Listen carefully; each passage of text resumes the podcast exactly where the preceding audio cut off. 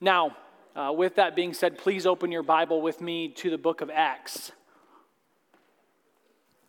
The book of Acts. We are continuing on in our series, Sent. Sent, and we're going to be in Acts chapter 4. We're going to be in Acts chapter 4 this morning. And before we begin to read anything from the Word of God, I just want to uh, kind of fill you in a little bit on what we're going to be talking about today. One of the primary objections to Christianity in our world is the idea that Jesus is the only way of salvation. It just sounds unfair to our culture. Now, I want you to imagine with me, and, and you might be taken aback by this story for just a moment, but that's the purpose of the story. I want you to imagine with me for just a moment someone that maybe you know uh, that has never heard about Jesus Christ. And that person has never heard about Jesus Christ and they die. And in the moment that they die, they stand before Jesus and he's like, aha, you didn't receive my son, Jesus. And this person says, Jesus, who? I never even heard about this Jesus.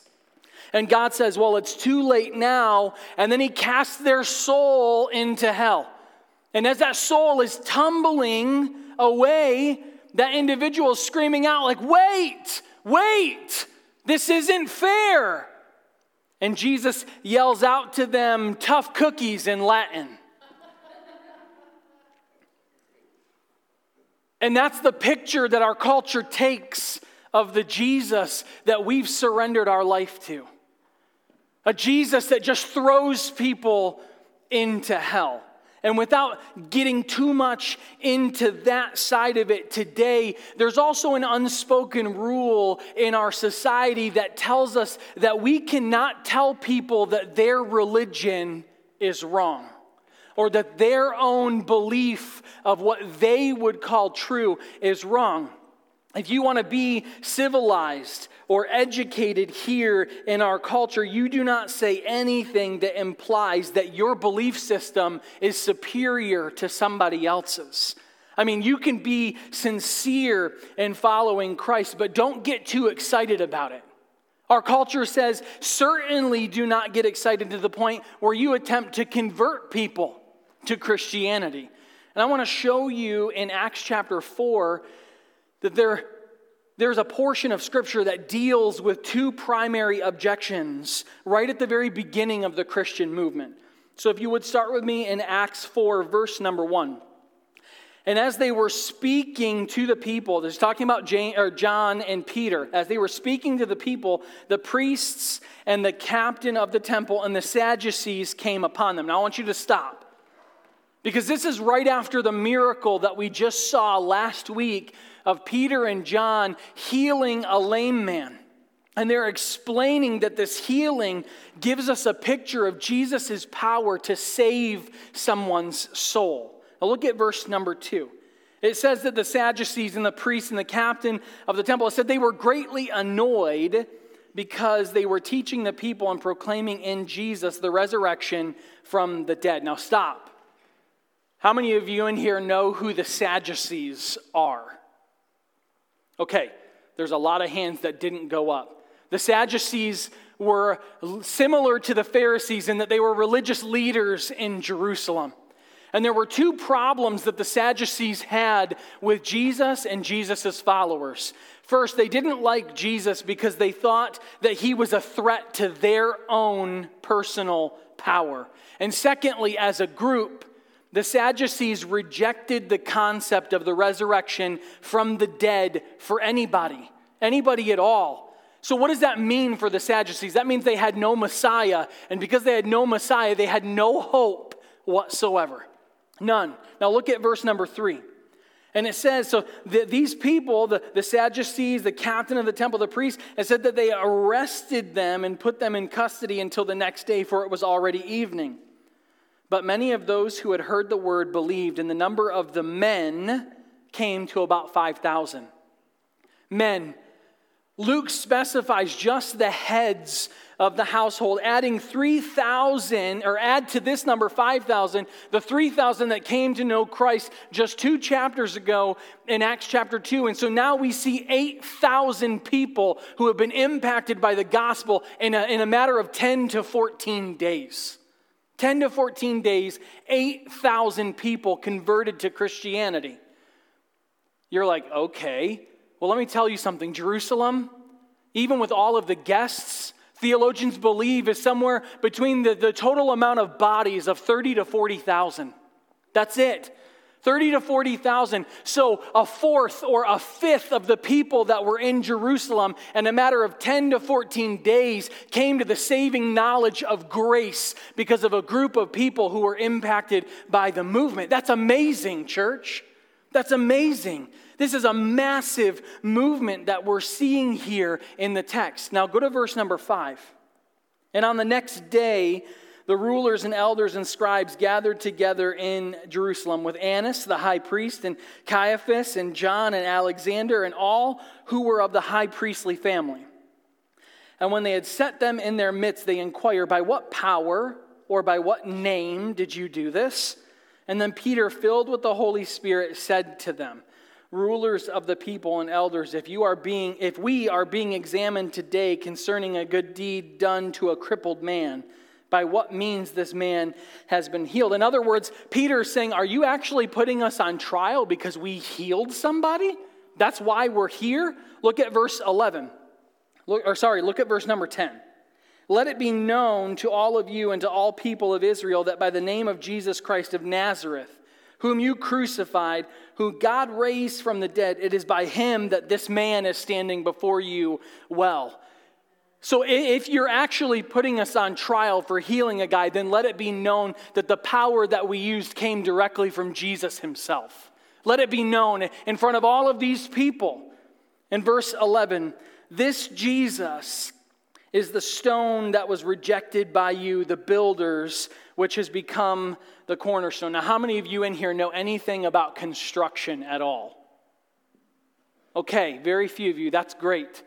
Because the way that they built buildings in the past, the cornerstone was the most important stone in the entire structure of a building. It shaped the whole building. The dimensions, how tall it could be, was framed by the strength of that single stone. And Peter saying that that's Jesus. Jesus is the single stone that laid the foundation for everything that we're doing from this point forward. And then the conclusion of Peter's entire message comes in verse number 12. Probably one of the most important verses in this entire chapter. And this is what it says And there is salvation in no one else. For there is no other name under heaven given among men by which we must be saved. Amen. Amen. Now, verse 13, when they saw the boldness of Peter and John and perceived that they were uneducated common men, they were astonished. And they recognized that they had been with Jesus. Man, these men were not polished men. They didn't have fancy degrees, they didn't go to seminary, they didn't have a doctorate. They, they, they were fishermen and tax collectors. They were average Joes, but they were speaking with authority. They were speaking with boldness, and people were astonished. And so Luke goes on to say, But seeing the man who was healed standing beside them, they had nothing to say in opposition but when they had commanded them to leave the council, they conferred with one another, saying, What shall we do to these men? For that a notable sign has been performed through them. It's evident to all the inhabitants of Jerusalem, and we cannot deny it. But in order that it may spread no further among the people, let us warn them to speak no more to anyone in this name. And so they called them and charged them to not speak or teach at all in the name of Jesus. Now, what must have this been like for Peter and John? Right? They know the power of Jesus has just healed this lame man who was lame since birth, and now he's standing next to them in front of the religious leaders. They know that the Sadducees know and they know that the Sadducees know that they know that the Sadducees know that this was the power of Jesus. And so Peter says, and you can almost hear the sarcasm in his response in verse 19. And he says, But Peter and John answered them, saying, Whether it is right in the eyes or in the sight of God to listen to you rather than to God, you must judge. You must judge. Verse 24, we cannot but speak of what we have seen and heard. And if you have a physical Bible, I would recommend that you underline verse 20. We cannot but speak of what we have seen and heard. And when they had further threatened them, they let them go, finding no way to punish them because of the people, for all were praising God for what had happened. Last week, we saw this miracle that showed us God's purpose for miracles. This week, we're going to address two of the primary objections that people have about Christianity. And the first one is that salvation is found only in Jesus. No, don't put it up there yet. Thank you. We need to note this morning we need to note this morning that this is not a new controversy. Sometimes people think that it's, it's something new to our culture, but it's not at all. The apostles are not in trouble here in the text because they privately believed that Jesus rose from the dead. They're in trouble here in the text because they convinced 8,000 people to believe that Jesus rose from the dead. And then they told all of the other people that disagreed with them that they were dead wrong about Jesus and that one day they would be held accountable by God for what they believed or, or the stance that they took, and that there was no other name under heaven by which they must be saved. Church, the world into which Christianity was birthed was an extremely pluralistic world, and the Romans perfected that. Throughout the entire span of all human existence and history, it has always been a fundamental religious question that has been asked Are there multiple ways to get to God? Are there multiple ways? I mean, because that single question goes to the very core of what's wrong with the world, but also how to fix what's wrong with the world. And Peter's explanation to us here in the text deals with these two biggest objections that people make about salvation through Jesus Christ. And so the first objection, Israel, if you'll put it up there, is this claiming that Jesus is the only way to God is arrogant. This is what society believes about Christianity. I mean, people say, well, if you think Jesus is the only way, then you must just think that you're better than everybody else. You, you see things that nobody else sees. Or maybe it is that God prefers you and the people that believe like you over others. And so then let me ask this question of us this morning Did you see anywhere in this text where Peter claimed to be smarter than anybody else? Anywhere? Did you see anywhere? The answer is no. In fact, the text goes out of its way to point out that these men were not smarter than anybody else. Look back at verse 13. He says, And when they saw the boldness of Peter and John and perceived that they were uneducated, common men, they were astonished. They were astonished. You guys understand that Luke, the man who wrote this, was a doctor, right? That means that he was smart. Luke was a doctor, and he's like, hey, listen, um, these guys here are not the spiciest Doritos in the bag. They're, they're not the brightest crayon in the box. They're, they're really not. And it's even funnier to me that Luke was these men's friends and he was a physician and he was intelligent and he's telling people, yeah, these, these are my friends and they are not bright. They are not smart. And I always wondered if Peter came back and ever read this and thought to himself, like, come on, Luke, did you really have to put that in here? But as we look through the text, there is no presumption here that these men were of some superior intelligence. None. Peter simply said in verse 20, For we cannot but speak of what we have seen and heard. We just, we're just telling you. We're just telling you what we were witness to. In other words, this has nothing to do with us being smarter than you. You know, when it came to education, the Pharisees and the Sadducees probably had the apostles and the disciples beat, right? Hands down. Their, their IQ and knowledge of the laws were probably much higher. Why? Because in order to be a religious leader, you had to memorize all 613 laws. So their IQ was probably higher. And if they were in our society today, they probably would have had more degrees hanging on their wall than a thermometer does. But Peter said, There was this guy. There was this guy, and you killed him because you thought he was a fraud and you put him in a tomb and you guarded it with a garrison of Roman soldiers, but then he came back from the dead just like he said that he would. And we saw him and we ate with him on the beach and we watched him ascend into heaven. No offense to your massive education. None whatsoever. But if I have a choice between believing a man who said he was going to raise from the dead and then did, or agreeing with you because of the degrees on your wall, I'm going with the man who raised from the dead. I'm going with that man, which then leads me to this question Is it arrogant to believe that Jesus is who he says that he is? You're right, no. It could be just as arrogant, if not more, to say that Jesus is not who he says that he is. And so, Christian faith this morning, church, is believing that God spoke in and through Jesus and told us who he was.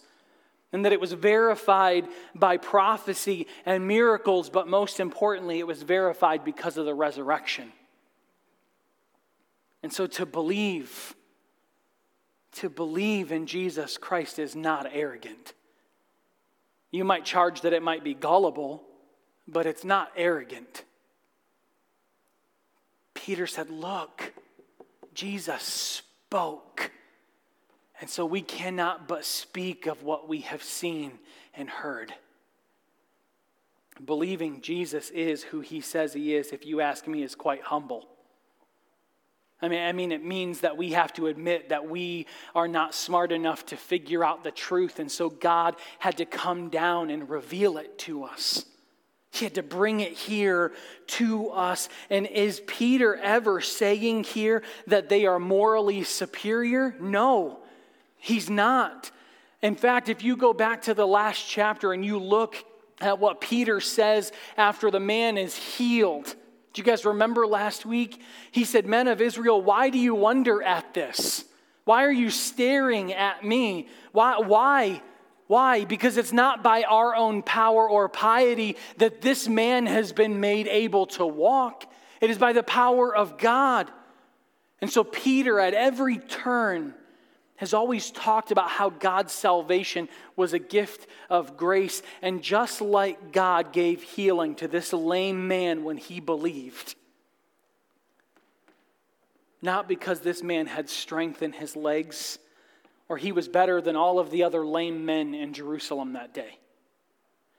God gave salvation and does give salvation to all who receive it by faith. And so Peter's claim here in the text and our claim as followers of Jesus Christ is that salvation is, is only found in Jesus. Amen?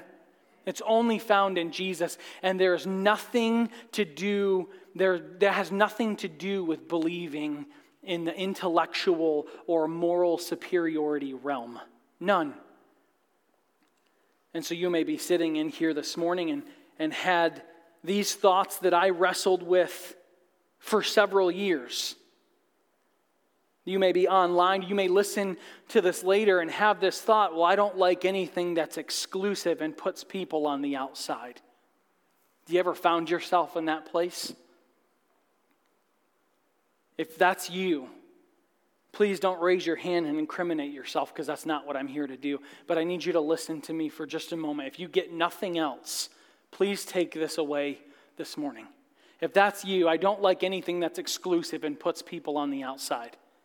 Please, all religious claims are exclusive. Every, every single religious claim. If you say that all good people of every religion go to heaven, okay, well, then who did you exclude? all the bad people. You excluded all of the bad people, which means that I guess that you get to define what is bad. And I suppose then that the racist or the rapist or the child molester falls onto that list for you. And depending on your moral convictions, you might put the sexually immoral person into that category. Or maybe you're on the opposite persuasion and you might put those who judge others for their sexuality on the list of bad people. But the point is is that you have a list and some people are on it and some people are not on it. Plus when you exclude bad people from your list, you can't leave out those who end in moral failure. You can't. You can't if that's the way that you take it. Or maybe you're saying, I'm not religious at all and I don't exclude anybody for any reason at all. That's not true. Why? Because every person has a moral compass inside of them, and every person has standards that constitute what's good and what's bad. And guess what? People are always going to fall into one of those two categories. The point that I'm trying to make to you this morning is that everything that we think in the realm of religion or morality is always exclusive. Always. It doesn't matter which way you turn, all religions and all moral viewpoints will end up being exclusive. Everyone has a line, everybody, of who's in and who's out. But the gospel of Jesus the gospel is different. The gospel of Jesus is different. It has a different kind of exclusivity. And so you're like, Pastor, what are you talking about? This book here before me teaches that our acceptance with God is not based on anything that I have said or done or will do in the future has nothing to do with my moral record or my education or my race or my political viewpoint. It has nothing at all to do with that. It is a gift that was given to me and to you because we repented, turned away from our sin and self, and we turned toward Jesus Christ. The lame man that we saw last week that's now walking, that was supposed to be a picture of us. You and me. Do you know that if we go back to the Old Testament, to everyone's favorite book in the Bible, Leviticus, we see in Leviticus chapter 16 a law that was put in place stating that anyone who was blind or lame or had physical deformities were forbidden from entering the temple. They were forbidden. And we're just like that, aren't we? We are just like the lame man. Paul wrote that all have sinned and fall short of the glory of God. And so, what does that mean for you and I? It means that each and every one of us, without Jesus Christ, stands under God's wrath and eternal punishment because of it. We are all the lame people, every single, every single one of us. And salvation was a gift uh, of grace to any lame person who believed any lame person. And so you may think this morning that you're a bad sinner. Let me tell you something God can still heal you, God can still make you whole. You may think that maybe you're not that bad of a sinner. Well, guess what? God's verdict on you is that you're still lame. That you're. It's not really a joking matter, though. Without God, we're wicked. We are dead in our trespasses. Every single one of us. I love what Tim Keller says. He says that all religions are exclusive, but Christianity is the most inclusive exclusivity there is. And when you believe this, right here, when you believe this, far from making you arrogant and judgmental, it makes you loving and gracious. It makes you loving and gracious. Go back to verse number 11 with me in the text. Luke says that this Jesus is the stone that was rejected by you, the builders, which has become the cornerstone. Like I told you just a, a, little bit ago, the cornerstone set the entire foundation for Christianity, the dimensions, the shape of the whole building. Well, what does that have to do with any of us, Pastor?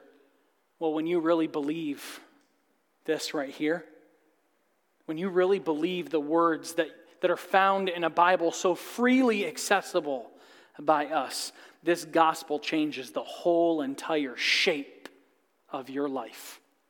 Every piece.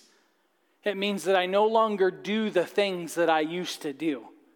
It means I no longer go to the places that I used to go. It means I no longer listen to the music I used to listen to. I no longer hang out with the people I used to hang out with. Not because you condemn any of those things, but because Christ in you is so much better than anything that this world has to offer you. 2 Corinthians 5:17 those who are in Christ are a new creation. All the former, all the old things are passed away, and behold, all things have become new.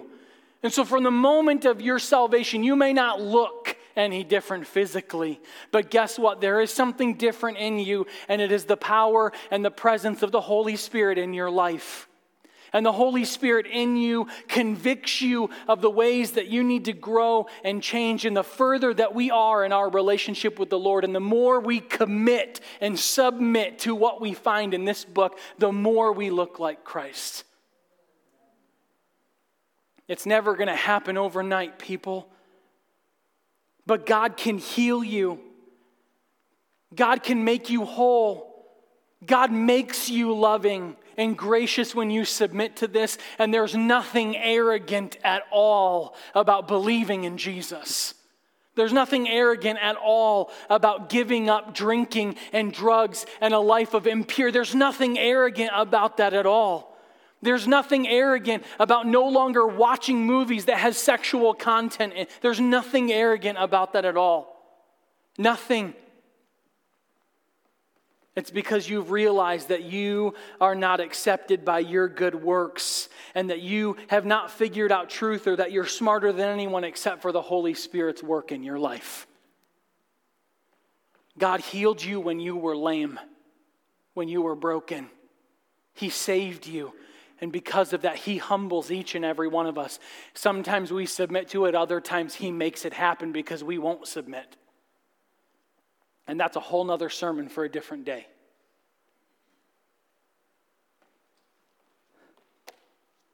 But I've found the longer I have spent in ministry that the more we are with God and in God's presence, we become more gracious and more forgiving because that is what God has been to you. How many of you, um, I guess let me rephrase this back in October of 2007, there was an Amish community in Lancaster, Pennsylvania, that had a horrific tragedy that occurred. How many of you know what I'm talking about? It was October in the fall. A gunman who said that he was mad at God took over an Amish school. And he sent all of the kids out of that school except for 10 young girls. Those 10 young girls he then lined up in front of a chalkboard in a single classroom. Two of the girls in that group then offered their lives to be killed for the sake of the other 10. And at that point, the gunman had become very angry, and he ended up shooting all 10 of those girls one by one in the head and then took his own life. five, by some act of God, five of those young ladies survived headshot wounds. That's how we know the story. And in the aftermath of that tragedy, the parents of one of the little girls who did not survive, they got in their horse and buggy and they took it over to the home of the shooter and they went to the door. And she knocks on, the mom knocks on the door, the wife answers it. And before the wife could say anything, the mother said that we're not here for revenge. We lost our daughter. Your children have lost a father, and you've lost a husband, so we're here to grieve together. We're here to grieve together. Even the cynical journalists that covered this story all said that something supernatural or divine happened here. If you know anything at all about the Amish, they're a fundamentalist group. Fundamentalist by any standard. But did their fundamentalism lead to hatred? No. Where did these young girls get the idea to step in and die for their friends? Where? Where did the parents get the idea to forgive their child's killer? Where? Because even in, in the fundamentalist group like the Amish, we discover the centrality of their faith. The, the man on the cross loving people who didn't love him back giving himself for people who hated him, offering his life as a sacrifice for those trying to take it from him, and having, and at the very center of our faith, fundamentally, we are changed in how we relate to people in the midst of our pain and our suffering and our trials. And if people see people who are arrogant with the claims of Christianity. And let me tell you what, there are a lot of them. But if you see someone who claims Christianity out of, out of arrogance, that's not because they believe the message too fervently. That's because they don't understand the message at all. I've said everything up to this point to show you that claiming Jesus is the only way is not arrogant. And so, to our skeptical friends, I would say be intellectually consistent. Everyone's view of truth and morality is exclusive, including yours. This is the most humble, inclusive exclusivity because it declares our understanding of the truth and our acceptance uh, before God entirely as a gift of God's grace. Which then leads me to objection number two as we begin to land the plane. Religion is a matter of personal preference. Religion is a matter of personal preference. You know, people say, look, you, you ought to be able to be free to choose whatever religion works for you. And if your religion works for you, who am I to say that your religion is wrong? Imagine, imagine it like this. If you like IHOP better than the Waffle House, who am I? Which I don't know why anybody would like Waffle House, but who am I to judge you liking Waffle House more than, right? If you unwind watching war movies with a group of friends, or if you're the kind who would rather go be by yourself and, and hike through nature, that's okay. But people think of religion that way as well. And my question to us is this Should religion fall into that type of a category? Should it? Uh, I want to give you a little insight into the history of Western philosophy. How many of you in here know a man by the name of Immanuel Kant? All five of you. Great. Immanuel Kant was the father of modern philosophy a guy who said this. He said that religions are subjectively helpful, but not objectively true. Are you clear this morning on the difference between subjective and objective truth? Are you clear? Some of you are kind of giving me that deer in the headlights look, so you're not clear. Let me explain it this way. Something that would be an objective truth. The capital of Michigan is Lansing. I thought it was Grand Rapids. That's a, that, that would be an objective truth. Because I, I, I didn't think that it was Grand. I knew it was Lansing. You guys are like, what? No. An objective truth, the fact that Lansing is Michigan's capital, it does not change. Tomorrow, it's not going to be a different city. A week from now, it's not going to be a different. No, Lansing is the capital of, of Michigan. That is an objective truth. You want to know what a subjective truth is? When my wife and I are laying in bed at night and I tell her that it's hot. And she says, It's 74 degrees in the house. That's hot. My wife's bundled up with three jackets and long pants and long socks. That's a subjective truth. That means that what I see and what I feel may be true for me, but that doesn't mean that it's true for you, and that does not affect the way that ultimately I will live and or die in this life. It is subjective. It is subjective. Religion, Immanuel Kant said, should go in the subjective category, something that can be flexed from person to person, something that can be altered or changed based upon how you were raised or what part of the world that you live in. And unfortunately, society has followed that thought line since its inception. But are our belief in beliefs in God are those truly subjective? No, they can't be. Is our experience of salvation subjective? Is faith in Jesus good for us just because it works for us? because it makes us have more uh, morality, because it gives us comfort in the dark.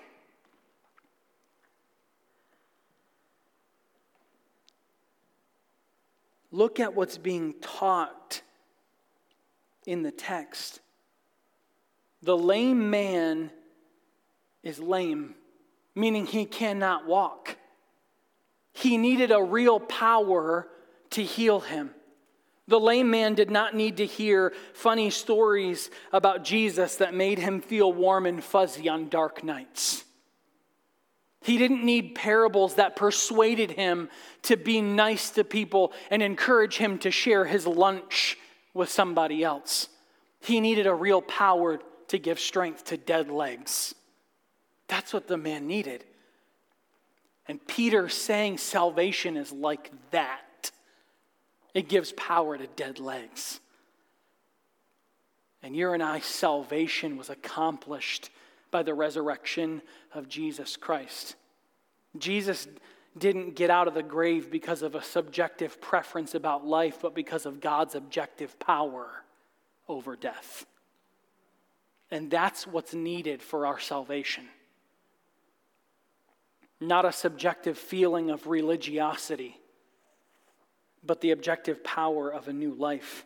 Do you know, according to Jesus and the message of the apostles, our salvation is not about some new philosophy or feeling of comfort. It's about a sin debt that you and I could not pay. Just like this lame man, it kept us from the presence of God.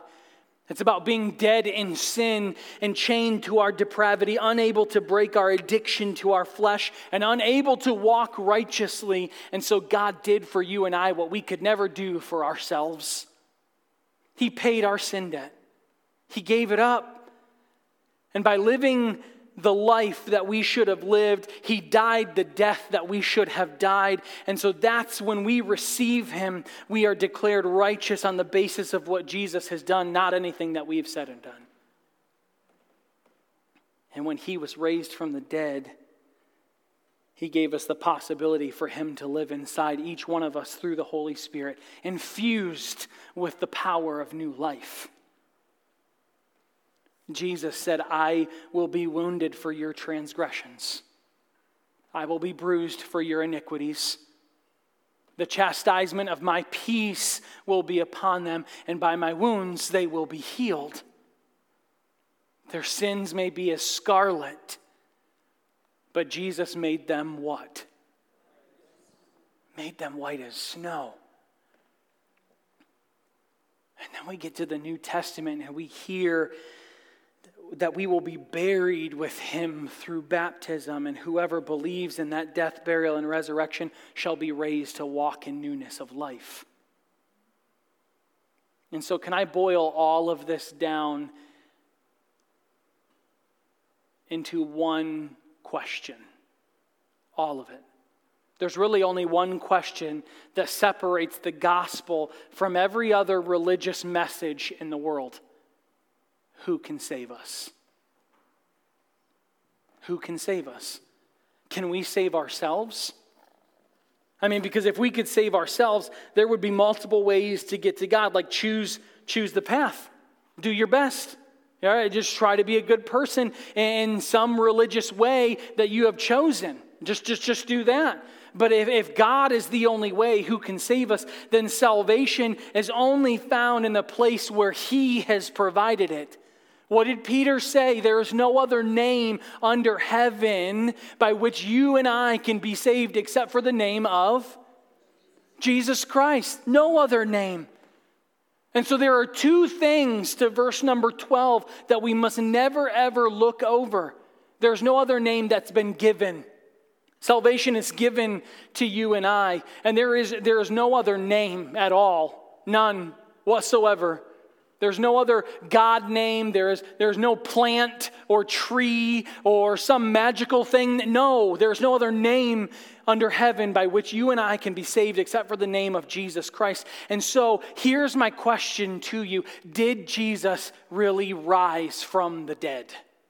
Did he rise from the dead? Because if Jesus rose from the dead, then he was doing something to save us that we could never do for ourselves, and he lays out the runway for our salvation. And so, if you believe that Jesus rose from the dead, that's great. But what are you doing with it? How is it affecting your life? Are you willing? Are you willing to let God make the rules about salvation? Are you willing? Because when we believe this, it changes how we see the world. You know what's really interesting about this passage of Scripture?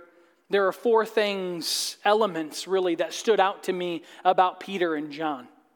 Peter and John were bold, they were humble, they were tenacious, and they were urgent. They were bold, they were humble, they were tenacious, and they were urgent. By the way, God did not love and accept them because they were bold, humble, tenacious, and urgent. So please do not put them on your to do checklist and think if I could ever just do these things, maybe God would just be happy with me. God gives his acceptance as a gift because of Christ's finished work, and these men understood that, and that's what made them bold and humble and tenacious and urgent. And so, church, do you want to start a movement? Because that's how one starts. Do you want to start a movement? That's how it starts. Think of the unlikelihood of this movement growing as large as it did. A bunch of fishermen in the backwoods part of the world who, within a few days of the movement beginning, are already in prison. How on earth did this sweep the world? How on earth? Why? Because they believed the gospel and took its implications seriously. You say it's just not fair that everybody doesn't know. I'm going to say something that's going to prick your theology for just a minute. God owes no man salvation. God owes not a single soul salvation. Nobody. He does not owe man anything.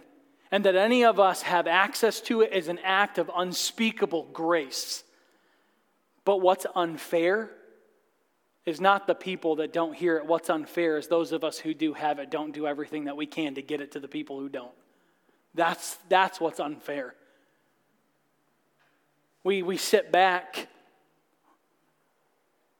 as though the Christian life is like a cruise ship, waiting for people to, to wait on us hand and foot. But, church, what if this is true? What if the world really is completely lame? What if they are shut out from the temple? What if they don't get to have the presence of God? What if the power of salvation really is found only in the name of Jesus? I've had people question over the years of being in ministry why churches send people to other countries to persuade them of this truth, knowing that in many cultures it will set them at odds with their family. Why would you even want to be a part of that? Well, you're right. If it's not true or it's about subjective preference, then that would be cruel. But what if it is true? What if it is? wouldn't it be cruel to not say anything at all? I mean, how cruel would it have been for Peter to walk on by the lame man and leave him there knowing that he could heal him? How cruel is it for us to not do everything that we can to share the gospel with people? I became aware of this when I was in college. I was studying the book of Romans one semester, and I knew it. And in that moment, it made sense to me. I knew in that moment that I had three choices that I could make. I could deny everything about Christianity right here in this moment. And this is what many Christians and non believers choose to do deny the truths of the Bible. I could deny the clear teachings that were taught. I could ignore it, just completely ignore it. Just don't think about it give lip service to it, believing, but then living as though the gospel is not true in any way, shape, or form. Or I knew that I could believe it and completely embrace it with my life. And it was from that moment, studying out the words uh, of Paul, inspired by the Holy Spirit in the book of Romans, that my prayer began to change in this life. My, my prayer life began to speak first and foremost God, if you tell me to go, I'll go. And it, and it changed to God, here I am, send me. Here I am, send me. Wherever it is, whatever it is, whatever it is that you want me to do, whatever it is that you want me to say, God, I want to make a difference even if it's just one soul, I want to make a difference. Show me where and how to use my life to bring other people to Jesus. And a church, are you willing to embrace the implications of the gospel as Jesus is the only way? Are you willing? Because each one of you has to make one of those three choices. And I don't know where those answers are going to lead you. I really don't. It's not going to look the same for you as it did for me. Not all of us are going to be missionaries on foreign soil. Not everyone's going to stand in the pulpit like I do on a weekly basis and be a pastor. But God definitely calls and equips some to be doctors and lawyers and butchers and bakers and candlestick makers and moms and dads. But you can ask God to use your life for His purpose. There are 2.6 billion people on our planet that have never heard the gospel. And I want to close by telling you a story. How many of you in here know a man by the name of Hudson Taylor? Great. Hudson Taylor was one of the first missionaries to China. He said in a book that he could barely stand to be in the Church of England, where he was from, and hear the sound of a thousand Englishmen singing the praises of God when there were untold numbers of Chinese that didn't even know the name of Jesus. He said these words that he prayed that God would make hell so real to the church that they would not be able to rest until every soul heard the gospel. That hell would be so real. And as I read that, I was struck in my heart. I, I had to stop what I was doing, I had to put my pen down, I had to set my Bible down. And I'm sitting at my desk and I'm like overwhelmed by the presence of the Holy Spirit. And I said, I can't do anything else except for seek God right here in this moment. And so I, I, I began to cry. And my wife came in to ask what was going on. And I said, honey, I just need to, I need to sit and we need to pray.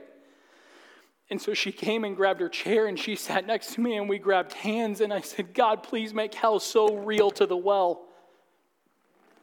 Make hell so real to our church that we cannot rest until we have figured out how to reach Ionia with the gospel. Make hell so real. Start right here. Make hell real to me again. Make hell real to our people. I come in contact with people day after day after day here in our community who are lost, who are on their way to hell because they don't know Jesus and they could care two bits about him. But, church, we have hope.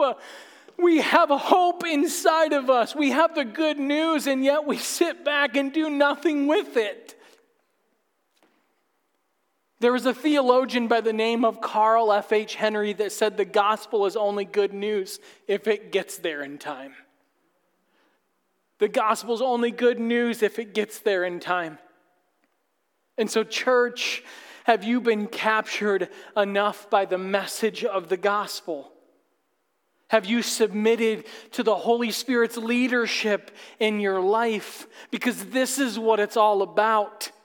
This right here, this is what it is. It's either true or it's not. And if it's true, I'm begging of you to come home. I'm begging of you. Maybe you don't know all the answers, but you can see that He died for you. Have you taken the implications of the gospel seriously enough? Because one day we are going to stand before God and we're going to have to answer about whether or not we lived life in light of the global realities of the gospel.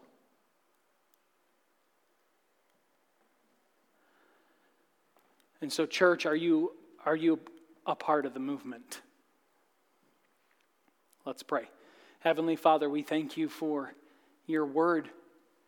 We thank you for the truth that we see before us, the challenge, Lord, to be gospel minded and, and to have a sense of urgency uh, about us as, as we depart each and every week from this building. God, I'm praying that you would use this passage of Scripture to ignite something within us.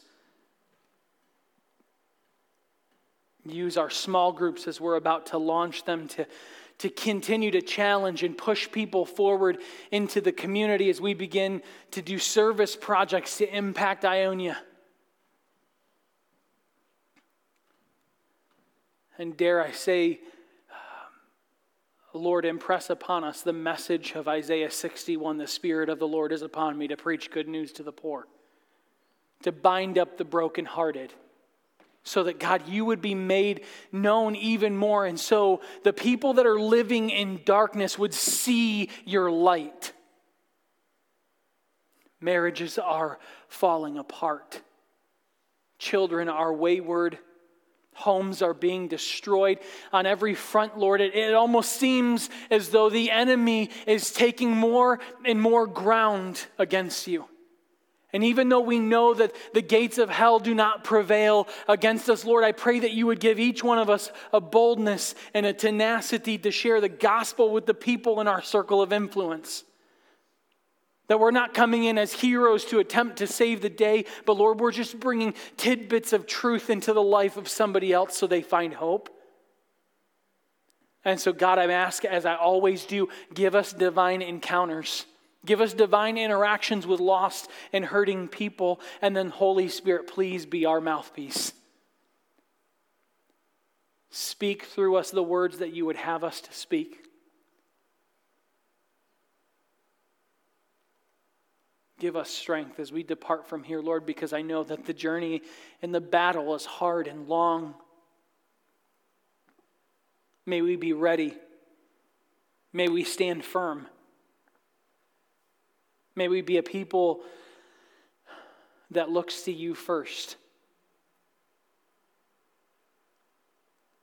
And as people see marriages restored and, and bodies restored, God, they would, they would praise you because it's only you. And if we're in here this morning, Lord, and, and we're teetering on the fence, Holy Spirit, I, I, I just pray that you would continue to work. Help us to get off the fence, Lord. Help us to be in the place where we've chosen to follow you with everything in us. In Jesus' name I pray. Amen.